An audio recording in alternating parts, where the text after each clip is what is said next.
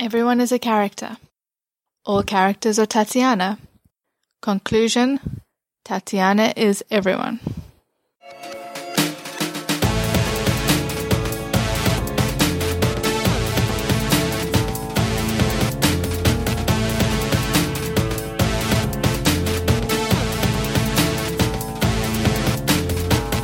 You're listening to Tatiana is Everyone, an Orphan Black podcast. My name is Chris. And my name is Stephanie. And today we are talking about some stuff that happened in season 3. So if you haven't seen through the end of the 3rd season of Orphan Black, it could be some spoilers for you. And we have a guest with us today, our friend Annie, who co-hosts our other podcasts with us. Hello. And you don't need to know who Beth is today, Annie, even. Oh, thank God. Because that's always her reason for not coming on the podcast more. She's like, I get confused. I don't know who Beth is. But now you do, because you keep saying who she is. And you don't know who she is. So clearly you know who she is now. I don't know who Tony is. I don't know who anybody is. But you know their names. Yes. So, because I think the whole thing was you and I were, or Stephanie and I were doing an episode about Beth. And we asked Annie if she had any input or would like to guest host on it. And so Annie says, wait, who's Beth? So now it's Annie's go-to joke. That she can't be on our podcast more because she doesn't know who Beth is. I don't know. But we're not talking about Beth today. We're not. We're talking about something that Annie does know about. Denise the cat. Cats! Yay!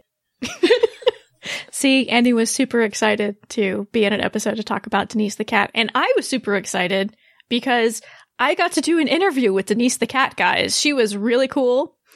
And she didn't have a whole lot of time to give me. It was right in between her 3:30 nap and her 4:15 nap. So I only had a couple minutes with her, but she did answer a few questions for me. Denise the cat, thank you so much for taking the time to speak with us today. I really appreciate it. So I thought we'd kick things off. I wanted to ask you if you have a favorite Leda clone.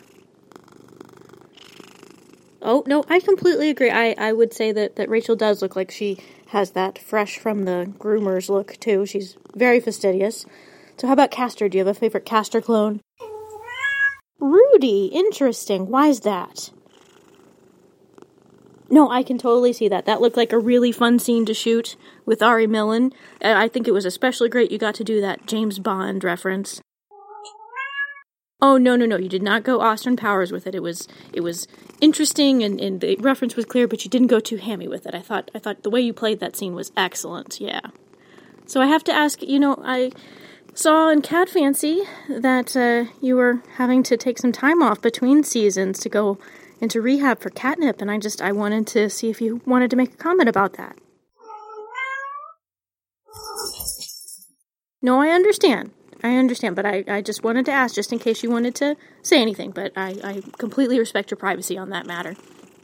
Now, your performance has been praised by the Society for Feline Asthma. They've really taken to what you've done with the character, and I was just wondering if you had any personal experience with that disease.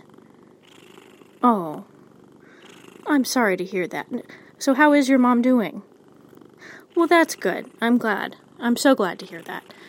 And finally, I wanted to ask you, Scott is clearly a fanboy, and I was wondering if you had any fandoms that you were really into, whether it was, as a kitten or now. Thundercats, yeah, sure. Oh, and like the Star Trek Next Generation, do you have a particular era you really like? Oh, the later seasons, because you're a big fan of Spot. No, I think he did great work, too. Yeah. Or she, excuse me. You're right, she. Well, thank you so much, Denise. We really appreciate your taking the time to speak with us today. I understand you have a nap you need to get to. Okay. And so thanks for doing that, Stephanie. You're welcome. Thank you, Denise. She's lovely in person, y'all. As fluffy as she looks? She is as fluffy as she looks. Even fluffier. I actually got to brush her a little bit. It was nice. Wow, she let you? She did. Denise seems pretty easygoing. Denise is very easygoing. It's true. So why are we talking about Denise the cat? Obviously, we don't have a ton we can say about Denise the cat. She's made one episode appearance so far, but I thought she was a really interesting window into Scott. So really, we're talking about Denise and Scott. But it's less fun to say that than to say that. Yeah, we're talking about Denise the cat. Yeah. So that whole incident with Denise the cat and Rudy and Scott, I thought that just added a new level of depth and, frankly, adorableness to Scott as a character. I wouldn't have picked him for Catman initially. I wouldn't either. I think real men love cats. Like, everybody always says, oh, men love dogs. You know, it's a stereotype. But men who love cats, I really have a soft spot for. I'm actually not surprised that he has a cat. Again, it's not something I necessarily would have assumed, but it works. Now that I know it fits. Yeah. So what do we think that says about Scott as a person? The fact that he has a cat. And I think they made Denise a fairly specific cat. She's not only kind of an older cat, but she has asthma. Like, she has a lot of personality for just a cat that showed up on screen for one episode. Mm-hmm. It's true. But what do we think that says about Scott as a person, the fact that he has Denise the cat, and particularly that Denise kind of is like a special needs type of kitty? I think Scott just is the type of person who likes to help tough cases and lost causes. Interesting. But don't say that. Let's not think of Cosima as a lost cause, though. Okay, I didn't mean it that way, but yeah. But, you know, it reminds me when he says he's honored to work with Cosima. No, I mean the number. What's the number? Oh, 324B21. With 324, yeah. So, yeah. I was having a moment there where I was like, Annie, have you forgotten who Cosima is? No, I have not forgotten who Cosima is. I was trying to remember the number. I know that's what you were thinking, but I'm like, Annie doesn't forget that. So. Not that bad. But yeah, I think it is one of those things, like, clearly Scott is a nurturer. Mm-hmm. Mm-hmm. And I think we see that echoed in his relationship with Cosima as well. Exactly, which is why I didn't want to talk about lost causes, Annie. I'm sorry. I didn't mean to imply that she's a lost cause. I'm teasing. It's fine. Everyone is sobbing, but it's fine. I'm kidding. I'm just very touched by the writers adding that detail that Denise has asthma, because I think, you know, you give a character an animal like that, especially when they're single, I think that shows a certain level of wanting to take care of somebody, a relationship, an intimate relationship, maybe intimate is a bad word, but like a close relationship that they have. It's hard to be intimate with animals because they can't really talk to you, but maybe people will disagree with me. But I disagree. Okay. You have an intimate relationship with your cat, Nani? Yes, I do. She knows you very well? Okay. Yes. There we go. She bit me this morning because I wouldn't get up, so she knows me well. She's like, feed me, bitch. I'm all okay. She's like, you have a podcast to record. Get out of bed. That too. But to see that Scott has, you know, this close relationship with an animal, you know, I think that adds to his kindness that we think of him having. But the fact that she also has asthma, I just think like, oh, he really has to take good care of her. Like, I had a friend who had a cat who had diabetes, and so she had to give him like injections regularly to help with that. And that's just like an extra level of care that not everybody would be willing to put into a pet. Mm-hmm. Well, it made that scene all the more horrifying and yet vulnerable when Rudy has her, and, you know, I'm just like, not the cat. And that's when Scott says, well, Denise has feline asthma. And I'm like, it's bad enough that Rudy's got her and is like, looks like he's about to snap her neck. But the fact that she has asthma, and I'm just like, oh, horrible, horrible. Can't stand Rudy. Well, I feel sympathy for him at the end, but. I was going to say, and with that one scene, they made Rudy enemy number one to Annie and made Scott a hero. I think that's a good point, though, because not only does did Denise the cat sort of augment Scott's characterization, it also augmented Rudy's characterization. I mean, yeah, he didn't end up hurting Denise the cat, but the fact that he was willing to imply that he would, you know, even though we'd seen him do horrible things before that, I think that even ups his horrible factor. But I believe he would have. Another level. Oh, I think he would have, too. Yeah. I think he would have as well. You don't mess with a man's cat. No.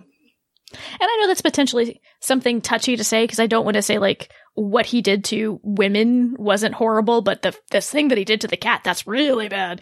But yeah. I do think that because animals are generally perceived as fairly defenseless, you know, they innocent, defenseless type creatures, that does make you perceive a character as even worse than he already was if he's willing to hurt an animal. It is like rounding out the awfulness. Yes. Because that other thing was terrible too, by all means. But yeah, it's, yeah, what you said. So Denise the cat was an important writing tool, is what we're saying. To show how awful Rudy was. I've still been wondering why she was named Denise. I think we tried to ask Josh Vokey on Twitter, and I don't know that he ever answered us. Do you remember, Chris? I don't think he did, but I did see at some point, I think it was maybe Josh was talking about it, maybe it was one of the writers talking about how the idea was sort of like, oh, Scott walks into his apartment and says, you know, Denise, baby, you home? Or Denise, baby, whatever it was that he says. And sort of, for that pause, you're supposed to have the moment of like, wait, does Scott secretly have a girlfriend? Exactly. Yeah. Mm-hmm. Yeah. But no, it's his cat. So they needed a name that could be a person's name. So she wasn't named Fluffy or something like that. Exactly. Right. But it has got me wondering why Denise, if he maybe named her after somebody. It's true. I mean, Scott is one of those secondary characters I would like to see explored more beyond our lovely Denise. And of course, I think, is that the first time we see his apartment? Yes. Yes.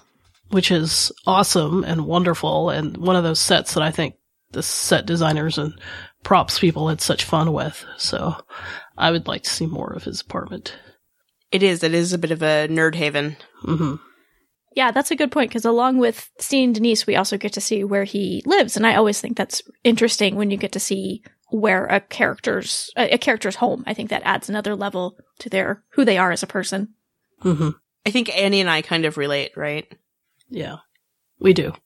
With the toys on the shelves and stacks of books and Asimov trilogy and games and stuff. I was not surprised by how his apartment looked. It's like, right. Yeah, that totally makes sense.